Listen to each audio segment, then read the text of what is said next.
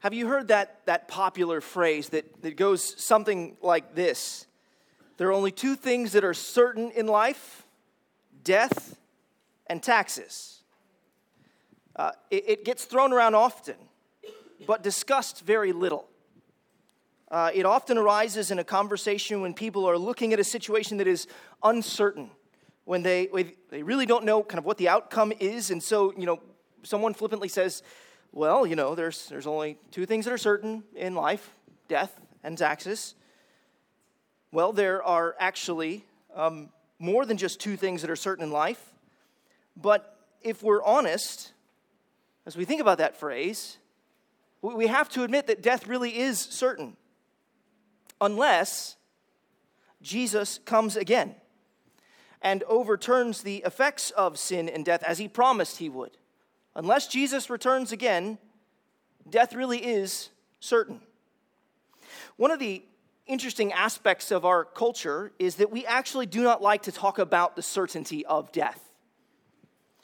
Death bothers us. And there's a certain extent to, that death should bother us. Uh, it, it is proof, it's, it's undeniable proof that sin has ravaged our world and our relationship with God. But for those who believe in Jesus, there is a certain sense in which we should not fear death.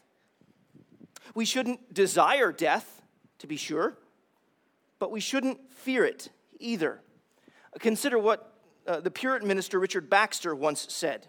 He wrote If a man that is desperately sick today did believe that he should arise sound the next morning, or a man today in despicable poverty had assurance that he should tomorrow arise as a prince, would they be afraid to go to bed? Or, or consider the words of William Gurnall, who wrote, Let thy hope of heaven master thy fear of death. Why shouldst thou be afraid to die, who hopest to live by dying?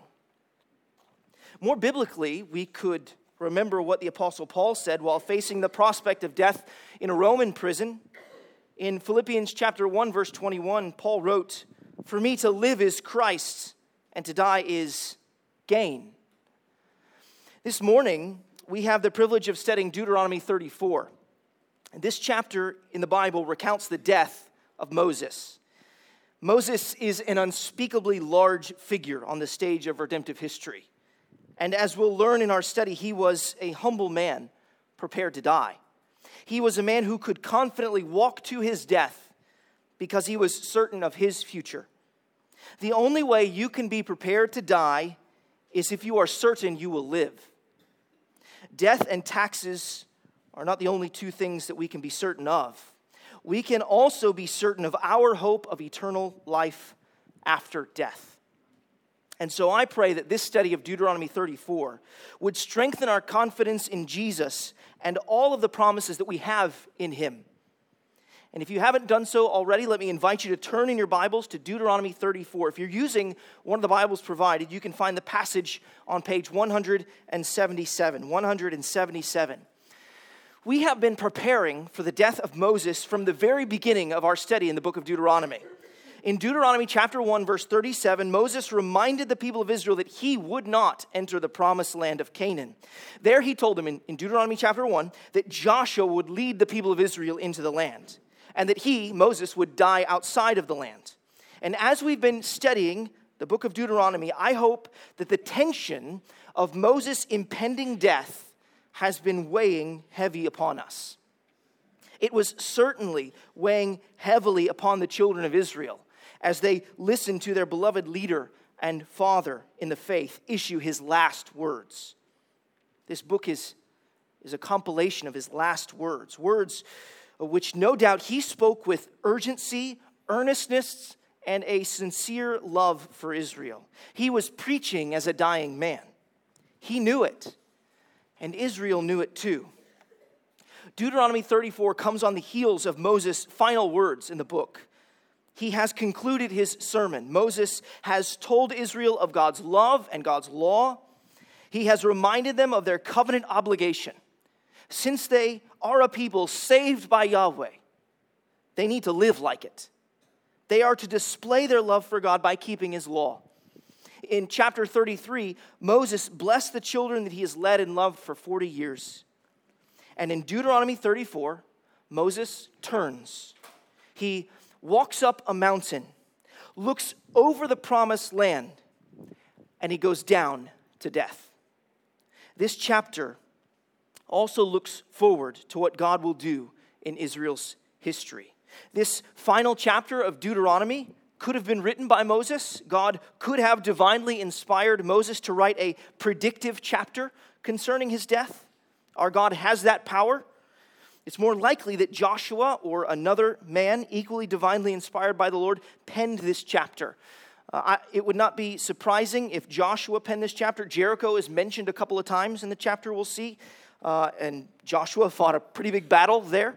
Uh, moreover, it would not be surprising that as Moses' successor, Joshua would so honor his mentor with this remarkable tribute to him. As we'll actually see from the text, while Joshua takes up the task of leading Israel, what Israel is really doing and following Joshua is following the commands of Moses. We'll see that when we come to verse 9. The, the aim of this chapter, the, the goal of Deuteronomy 34, is to conclude one chapter in Israel's history and begin another. If the chapter has a point, it's simply this look forward to the coming of God's promised prophet, a prophet like Moses, but a prophet greater than Moses. That's the message of Deuteronomy 34.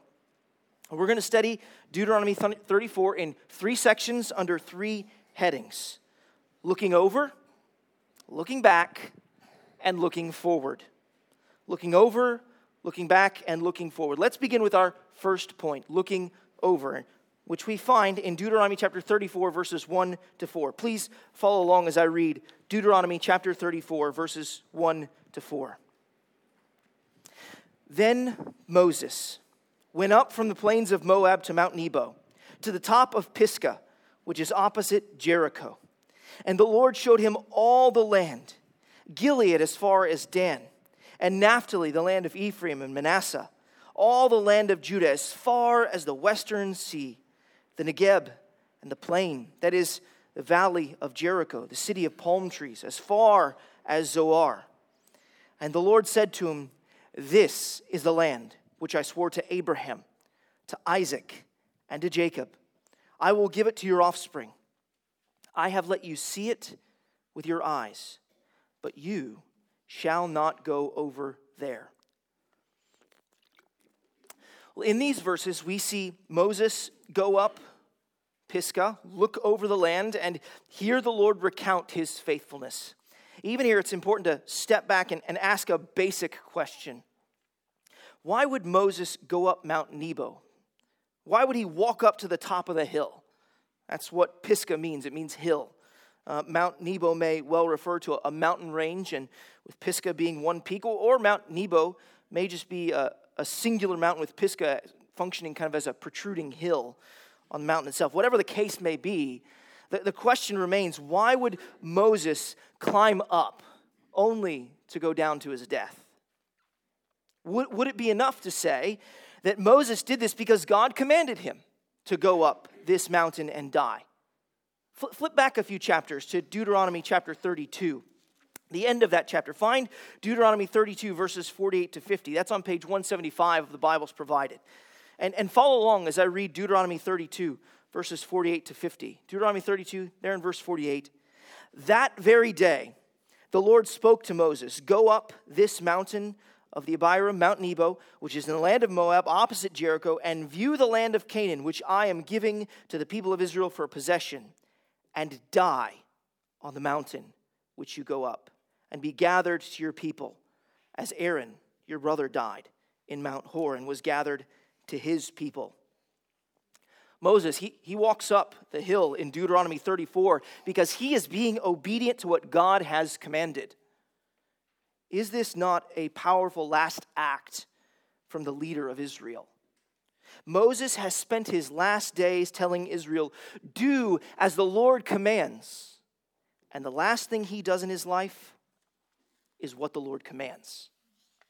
After calling Israel to obedience, Moses demonstrates what obedience looks like. And think about this too. Moses even demonstrates the lengths to which God's people should go in their obedience. God's people should be willing to obey even unto death. The same is no less true for those who call themselves followers of Jesus. We are called to obey the Lord and his commands, even if it costs us our lives. You'd be hard pressed to put it better than Dietrich Bonhoeffer when he said, When Christ calls a man, he bids him come and die. Does this mean that our path of obedience will mean we physically die for Jesus? It may mean that. But even if it doesn't, obedience to Jesus will certainly mean putting to death the passions of our flesh, the envy and greed of our hearts, and every other sinful inclination which would tempt us toward disobedience. Israel has heard the call to obedience from Moses, and they saw him demonstrate it. We have heard the same in Jesus Christ. And we have seen Jesus demonstrate obedience to God. Didn't the Apostle Paul say that Jesus humbled himself by becoming obedient to the point of death, even death on a cross? Since Moses' obedience was public and visible, since Jesus' obedience is public and visible, let's ask ourselves is our obedience to God public and visible? Do our friends, our neighbors, our coworkers, do they know, do they see that what we say and what we do, we do because the aim of our lives is to give ourselves to faith filled obedience to our God. Well, t- turning back to Deuteronomy 34, turning forward, as the case may be, we see that, Mount, uh, that Moses climbed Mount Nebo. We also learn that he looked over the land. We're, we're given a glimpse, a special glimpse of the land in the latter half of verse 1 and verse 2, all of verse 2 what we learn from these verses is that Moses could see the whole of the land. This description itself, uh, it moves in a systematic counterclockwise sweep. So from the, the north to the west, to the south, to the east. And the few comments mentioning valleys and palm trees and the sea remind us that this was an exceedingly good land that the Lord was giving his people. And Moses, he must have longed to go in. It was a beautiful land, a land flowing with milk and honey. Descriptions that Moses had given himself over the course of his ministry among the people of Israel. He knew how good this land was. He must have longed to go in. Do you have a longing to go in? Christian, do you read the glimpse of glory that we're given in the last few chapters of Revelation and long for the new heavens and the new earth? Does your soul ache for the day when you will live in a world where there will be no more sin and suffering? Are you pining for the day when you will live in a world where there is no more pain and God's people enjoy perfect peace? Are you yearning for that world where there is no disobedience, disease, and death? Do you think much of that heavenly land? or much of this wearisome world. Home really is where the heart is. Where is your true home? Where is your heart? This look over the land that God gave Moses is also reminiscent of the look over the land that God gave Abraham in Genesis 13 and 15, which is precisely what uh, Yahweh, what God reminds Moses of there in verse 4. Hundreds of years before, God promised Abraham that his offspring would inherit this land, that they would go into the land. In fact, many scholars have suggested that this view of Canaan is the last step in an ancient legal process of a land grant. Not to diminish what's going on here in Deuteronomy 34, but it's something like the final walkthrough before signing the papers to purchase a home. It's part of the legal process. Israel is going to inherit this land, and Yahweh, God, is showing their representative head the land that they're about to legally and rightfully enter and take possession of. See, removing the Canaanites from the land was fully justified, it was no longer their land. Removing the Canaanites was what God commanded, it was God's land, and He was giving it to His people as a trust. God's faithfulness is on display here at the end of Deuteronomy. He is delivering on his promises And this, God's faithfulness, is what makes him utterly unique. You can scan the religions of the world, and you will not find a promise making, promise keeping God like Yahweh. His promises are grand, they are utterly unmatched, they stretch across time, and they come to pass just as He said. Hundreds of years have passed between God's promises to Abraham in Genesis 12, and history, guided by God's hand, has marched steadily on to this point when God gives His people what He promised. The God of the Bible is trustworthy. He keeps his word. He has proven himself faithful over and over again. He will not let his promises fail because he can never fail. God's faithfulness to his word is a double edged sword. He promised that Abram's offspring would enter the land, and they will. But he also promised that Moses would not enter the land. And as we see from the end of verse 4, God keeps his promise too, keeps this promise too. This is what we also learn in our second point, looking back. So let's turn and consider that. Please follow along as I read Deuteronomy chapter 34, verses 5 to 8. And as we consider this second point, looking back, let's begin there in verse 5. So Moses, the servant of the Lord, died there in the land of Moab, according to the word of the Lord and he buried him in the valley in the land of Moab, opposite Beth Peor. But no one knows the place of his burial to this day.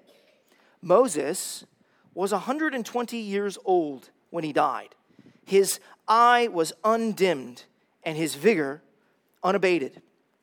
And the people of Israel wept for Moses in the plains of Moab 30 days. Then the days of weeping and mourning for Moses were ended.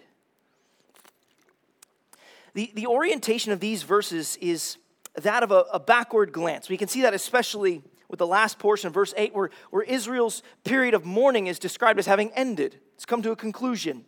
And in that sense, we're, we're looking at the death and burial of Moses kind of in the rearview mirror. Verses 5 to 8 are a report of Moses' death and burial. Note well that Moses is described as a servant of the Lord. When you think about his life, he really was a servant, wasn't he? At first, he was he was a reluctant servant. Uh, when God spoke to him in the burning bush back in Exodus, Moses objected that he should be God's servant. He was not persuaded that Israel would listen to him. He wasn't persuaded that they would believe that he was the one that God would use to lead them out of slavery in Egypt. He even, even after God reassured him, uh, Moses objected again. He said, Oh, oh Lord, but, but I'm not eloquent. Uh, I'm slow of speech. And Moses even said, uh, Please send someone else. Moses was brought through that reluctance and brought into service. The Lord had found his servant. And Moses, he served the Lord well. Only a select few received the esteemed designation of servant in the Lord in the Old Testament. Besides Moses, Joshua, David, Job, Isaiah, Israel, the nation, and finally, the, the, the messianic servant of the Lord is depicted in Isaiah's prophecy as receiving this title.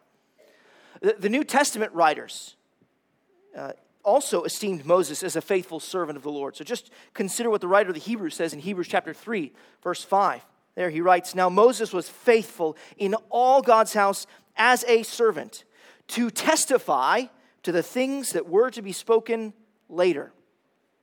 Keep in mind what the writer to the Hebrews just said. Moses was a faithful servant in all God's house, and the aim of his service in God's house was to testify to the things that were to be spoken later. I would not be surprised if the words that conclude verse 5 are a part of that testimony. Moses dies according to the word of the Lord. Moses had to die, just as God had said. It was a matter of necessity. And when we come to the Gospels and read Jesus' predictions of his own death, he speaks of his death as a necessity. Quoting the servant song, of Isaiah 53, Jesus said this in Luke chapter 22, verse 37 For I tell you this, the scripture must be fulfilled. And then he quotes Isaiah 53 and he was numbered with the transgressors. And of course, the apostle Paul tells us this in 1 Corinthians chapter 15 verses 3 and 4. For I delivered to you as of first importance what I also received that Christ died for our sins in accordance with the scriptures, that he was buried, that he was raised on the third day in accordance with the scriptures. Like Moses, Jesus died according to the word of the Lord. Moses not only died, but he was buried. Who buried him? You see it there in the text, don't you? God buried him. God buried him. And this, I think, is an incredibly moving scene. You have to remember that in, in, that day and age, it was the responsibility of family members to bury the dead. And so here is God taking up the task of the family and burying Moses. I think this speaks to the closeness of the relationship between God and his servant. And in verse 6, we're also given the interesting detail that no one knows the place of his burial. Scholars have uh, surmised that this was done to prevent the people of Israel from kind of establishing a shrine to Moses, which may, in, in the end, result in de facto worship of the man. But there's another reason for this. As we'll see in the closing verses of the chapter, the people of Israel were not to look back to Moses, but to look forward to the one his life and ministry pointed to the one of whom he spoke in Deuteronomy chapter 18, verse 15. There, Moses said to the people of Israel, The Lord your God will raise up for you a prophet like me from among you, from your brothers. It is to him you shall listen. Indeed, in time, God did raise up a prophet like Moses, and no one knows the place of this burial to this day because he's not buried anymore. Jesus Christ is risen from the dead and he is Lord. This wonderful little detail concerning the unknown location of Moses' burial is all a part of encouraging the people of God to keep their eyes on the horizon of what he has promised he will do in their history. They're not to look back to Moses, they're, look to look fo- they're to look forward to the one who would be a prophet like Moses. And, and, and as we read verse 7, did you puzzle over the fact that Moses didn't die of old age? He certainly was old. Uh, he was 120 years old. The oldest member of our congregation is 105. But our dear sister can't climb a mountain like Moses did. Her eyes are not as strong as they once were, her vigor isn't unabated. Verse 7, it paints the picture that Moses could have continued into the land if he wanted to. The problem, as we have seen, is that the Lord didn't want him to. How do you feel about that? Is, is that? is that okay with you that Moses is forbidden from inheriting the promised land? Moses, he dies outside the promised land according to the word of the Lord because of his own personal rebellion against God. This was recorded back in Numbers chapter 20. In that passage, we learn that the Lord commanded Moses to, to bring water from a rock by speaking to it and so satisfy the thirst of the people of Israel in the desert. But Moses, he did not speak to the rock in faith. Instead, he struck the rock in anger and unbelief. So listen to Numbers chapter 20, verse 12. And the Lord said to Moses and Aaron, Because you did not believe in me, to uphold me as holy in the eyes of the people of Israel, therefore you shall not bring this assembly into the land that I have given them. How does that sit with you? we're, we're looking over the, the panorama of the promised land, but take a panoramic view of Moses' life. Consider that he obeyed the Lord. He stood before Pharaoh and commanded him to let God's people go. Consider that he obeyed the Lord. He led Israel to Sinai and gave them the law. Consider that when Israel worshiped the golden calf, he even offered his own life to God that Israel might be spared. Consider that when called to leave Sinai, he obeyed and led Israel out. Consider that he led the nation 40 years in the wilderness. And yet, he had this, this one moment of anger and impatience and unbelief when the people of Israel grumbled and complained. It, wasn't, it was really their fault, wasn't it? Have you ever had just one moment of anger and impatience when others are driving you nuts? Have you even had just one moment when you gave into your fleshly desires and had a regrettable outburst of anger? Do you think this is fair? Do you think this is just that God keeps Moses from entering the promised land when he's still so full of life? When you step back and, and look over the whole of Moses' life, a life dominated by faithfulness and obedience to God, we don't tend to think of his brief outburst of anger. No, we tend to think of him as a faithful servant of the Lord, just as verse 5 declares. But there are a few lessons that we must learn from this passage and really from the Bible as a whole. We really don't have any say when it comes to the matter of the length of our days, no matter how strong we are. We hate to hear that because we've so structured our lives that we actually control most things, or we think we control most things. We decide when we wake up, when we eat, when we shower, when we work, when we do our laundry, and the list could go on and on. We made so many decisions this morning. We control so much of our lives that we are lulled into thinking that we are in total control. But we really don't own our lives and control them. We really aren't God. The keys of life and death really are not in our hands, they're in God's hands. They always have been, they always will be. Moses walked up that mountain in peace with that truth that his life was ultimately in God's hands. Are you at peace with that truth? Have you come to recognize that your life is in the hands of the one who gave you life? You're only going to be at peace with that truth if you're at peace with God. You're only going to be at peace with that truth if you're not fighting Him, but instead submitting to his kind, generous, and gracious rule? Are you at peace with God? Here's another lesson that we learn from these verses one sin is enough to keep you out of the promised land. Remember, the, the promised land of Canaan, from the vantage point of the writers of the Old and New Testament, is but a type and shadow of what God's people are going to rejoice in and receive in the new heavens and the new earth. It's precisely what the writer of the Hebrews teaches us in Hebrews chapters 3, 4, and 11. One sin is enough to keep you out of the promised land of heaven. If you sin once, it is enough to keep you from the loving, eternal presence of the Lord. The wages of sin, singular, the wages of sin, Romans chapter 6, verse 23 says, The wages of sin is death. That's what death deserves to be paid. That's what sin deserves to be paid death. Death is the minimum wage for, as one person has said, for our working in sin. And we've all worked in sin. And this has been announced from the very beginning of the Bible.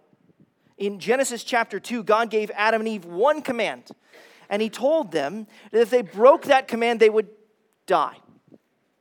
Adam and Eve could eat from every tree in the garden except one. Should they eat of the fruit of the tree, of that tree, they would die.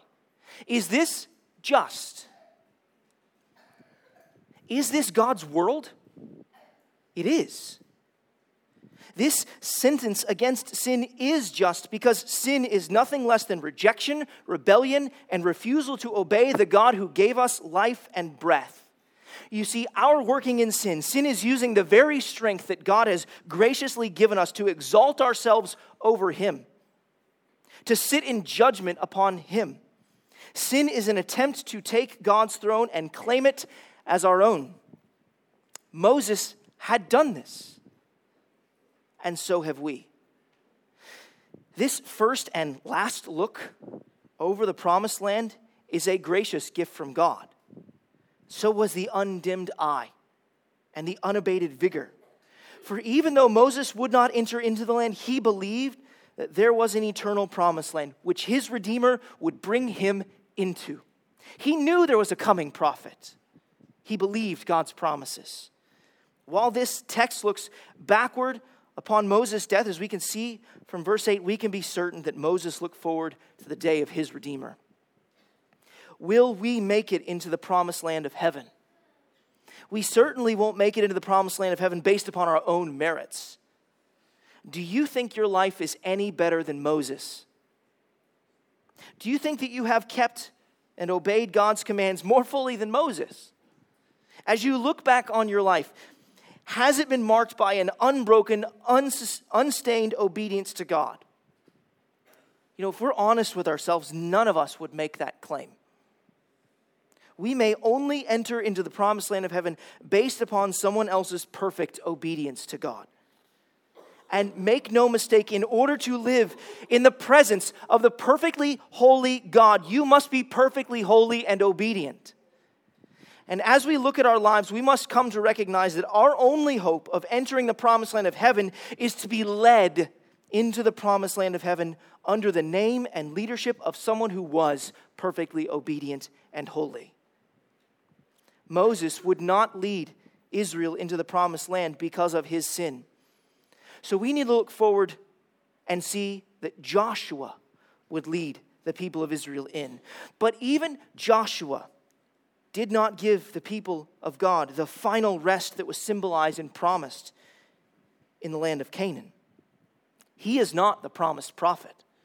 We must look forward even farther in the history of redemption to find that leader of God's people. And in order to do that, we need to take up the outlook for the final verses of Deuteronomy 34. So let's turn and consider our third and final point looking forward. Please follow along as I read Deuteronomy chapter 34, verses 9 to 12. And Joshua, the son of Nun, was full of the spirit of wisdom, for Moses had laid his hands on him. So the people of Israel obeyed him and did as the Lord had commanded Moses. And there has not arisen a prophet since in Israel like Moses whom the Lord knew face to face.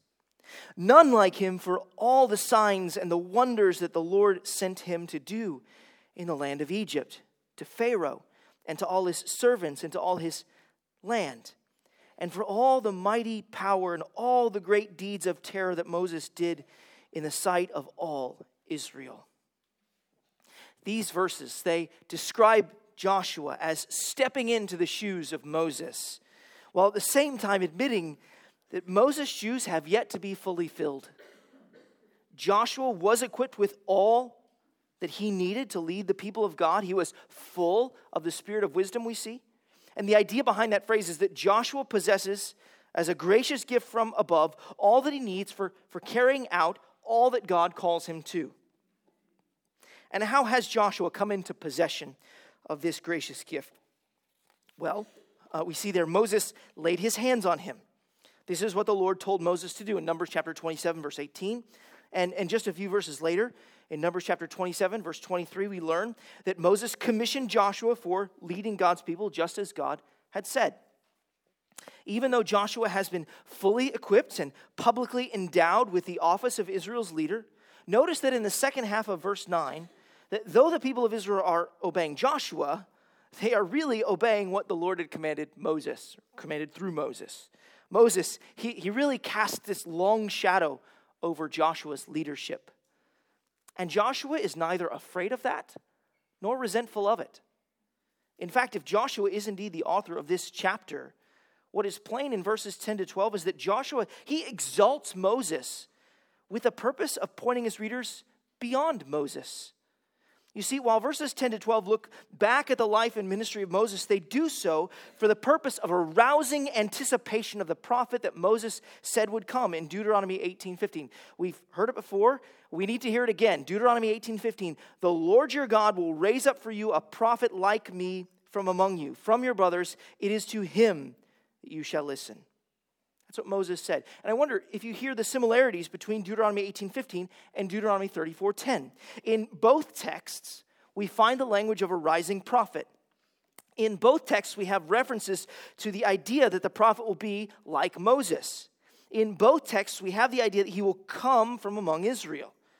This prophet, we're told in Deuteronomy 34:10, has not yet arisen. And the very fact that this prophet has not yet arisen tells us that the prophet we're looking for is not Joshua. This prophet will need to know the Lord God like Moses knew the Lord God.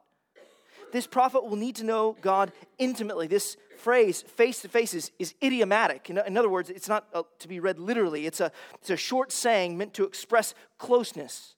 This prophet, if he really is to be like Moses, will have to be endowed with signs and wonders similar to that of Moses.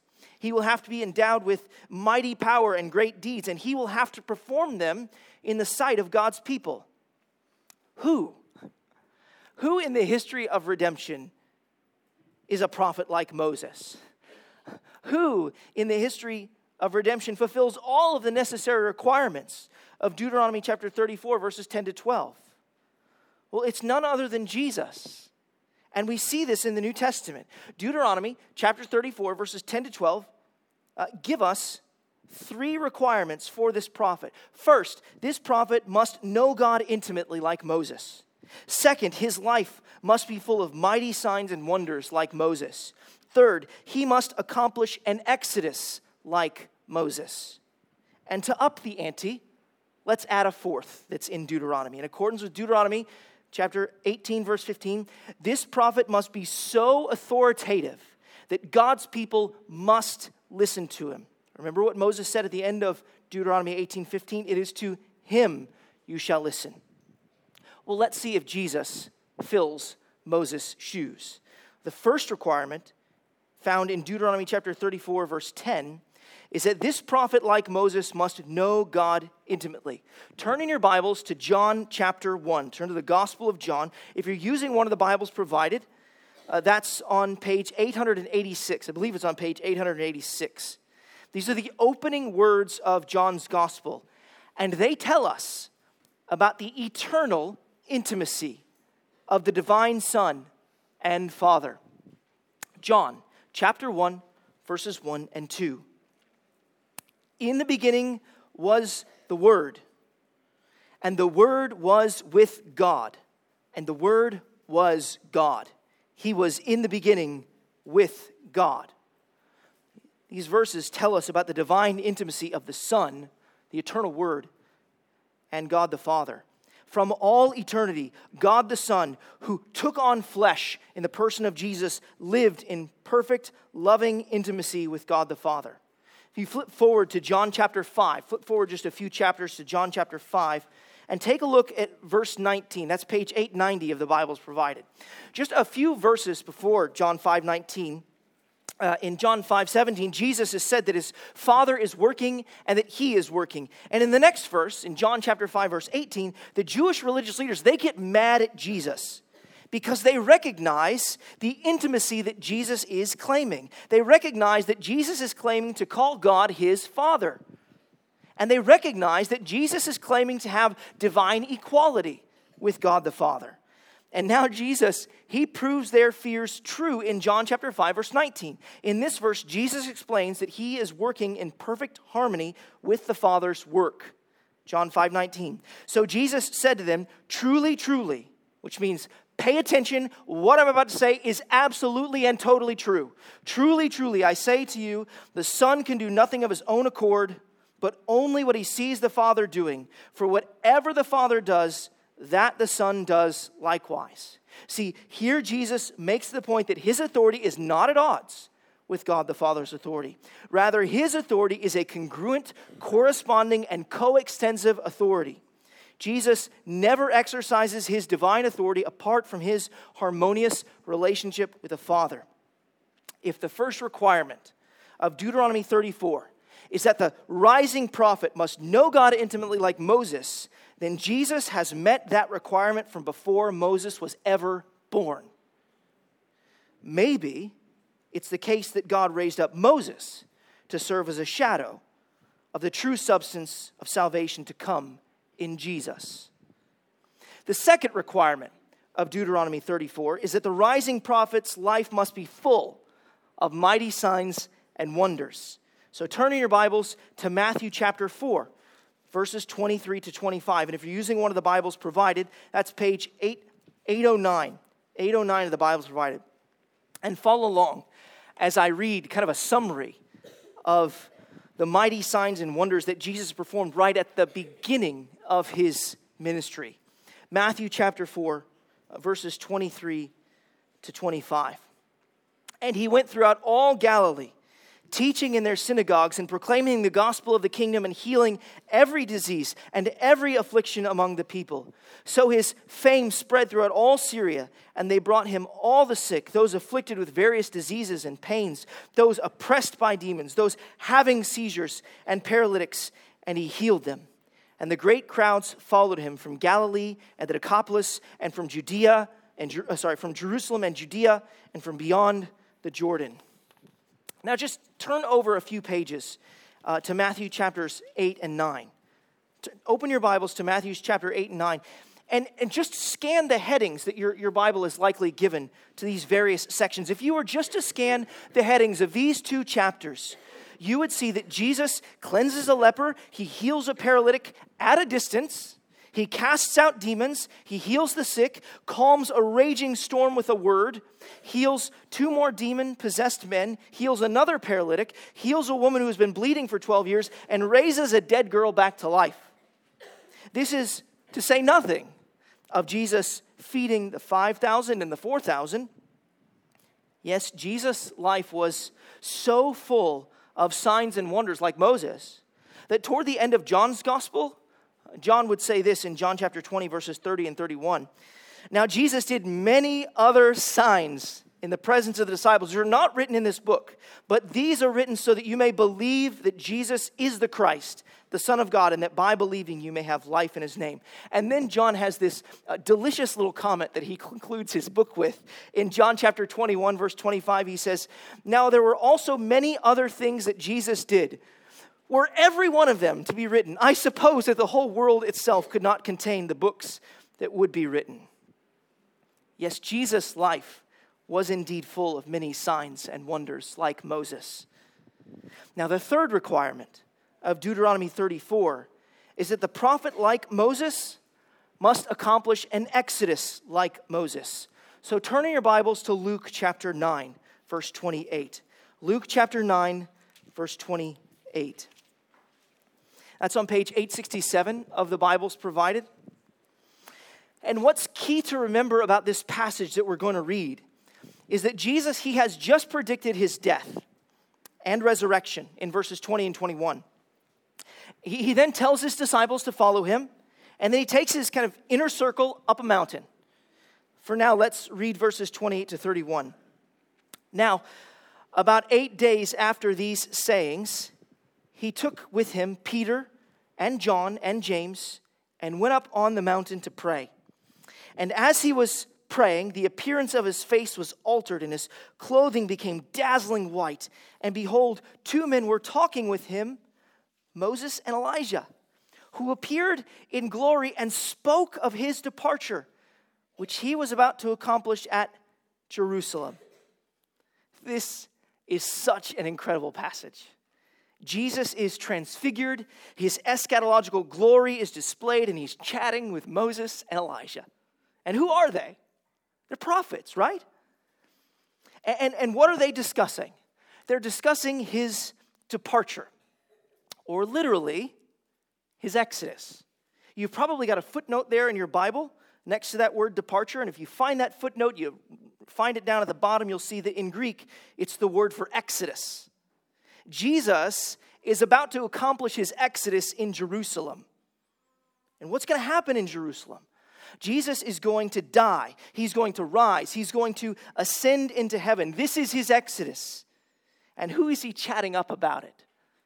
Well, none other than Moses, the one who has been through his own exodus. And where is Moses chatting Jesus up about this? On a mountain. Jesus had an exodus even greater than that of Moses. Moses' exodus brought the children of Israel out from slavery in Egypt, but Jesus' exodus would bring the people of God out from slavery to sin and death. Do you remember the fourth requirement that was added in from Deuteronomy 18:15?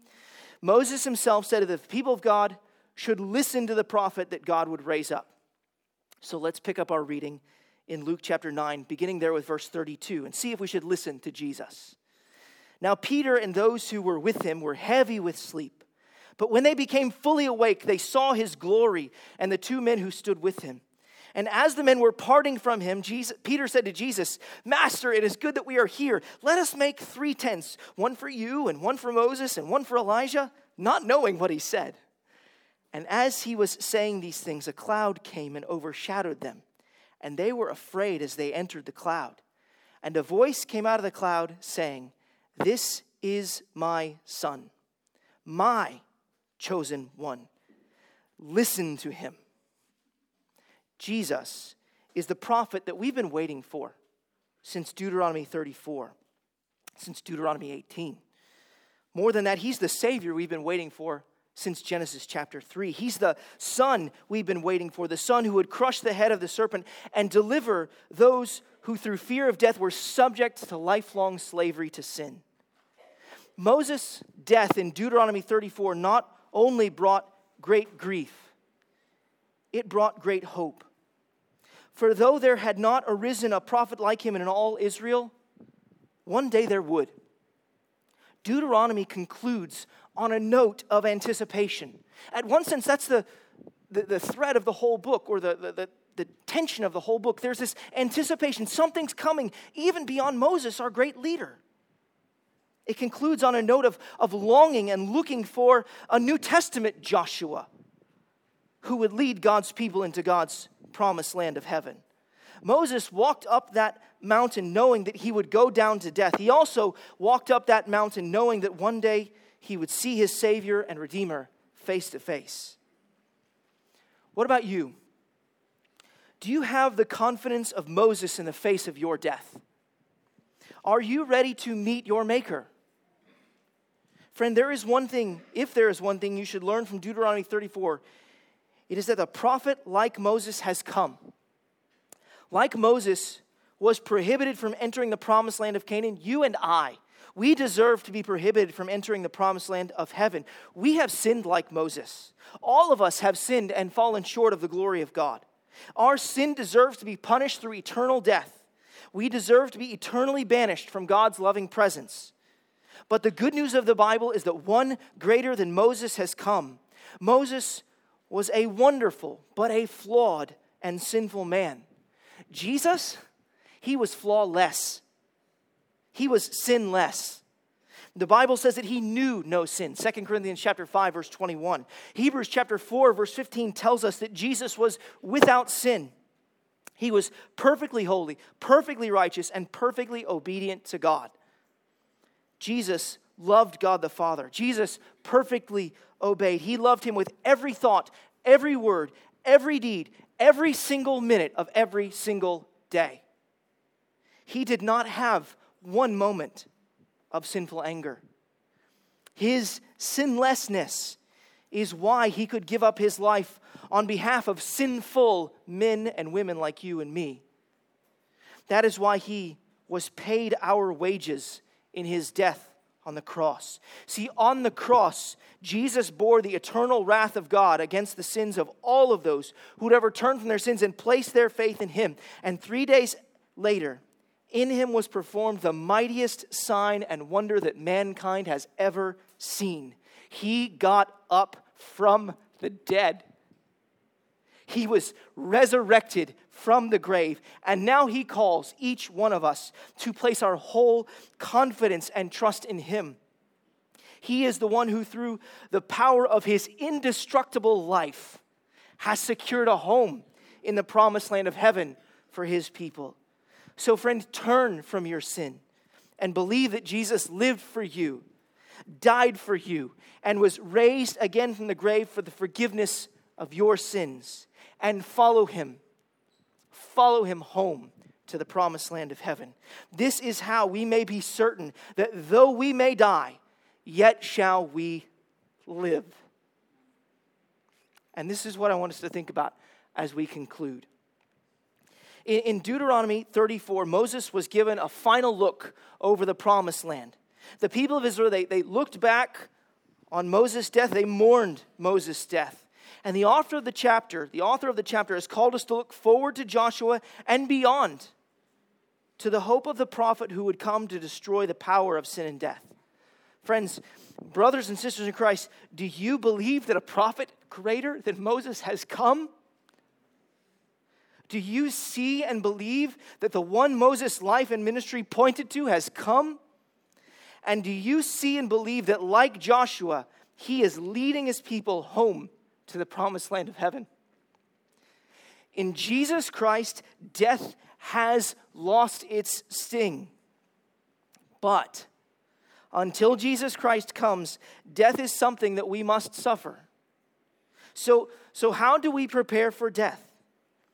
We prepare for death like Moses by, by looking over the promises that our God has given to us in His Word. We prepare for death by looking back to see God's faithfulness to his promises to the saints of old. Our God was faithful to bring his people into the promised land of Canaan, and he, he will be faithful to bring us into the promised land of heaven. We prepare for death by looking forward to the immediate communion that we will have with our God. On that day, on that day, oh, we shall happy be. When from sin and sorrow free, Lord, we will dwell with thee, blessed evermore. Let's pray together.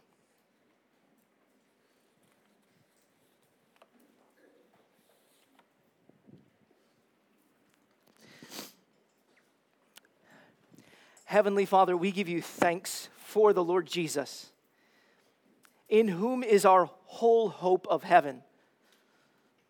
Father, we give you thanks for his sinless, sacrificial life and death. We give you thanks for his victorious resurrection from the grave, showing to us that we have uh, life eternal in and through him. So as we live this day, and live every day that you are pleased to give us life and breath on this earth. As we live this day, help us to live looking forward in faith, leaning upon the Lord Jesus and following after him all the way home. It's in Jesus' name that we pray. Amen. Friends, uh, brothers and sisters, our closing song is entitled, There is a Happy Land and it can be found on the insert in your bulletin. Please go ahead and pull that insert out.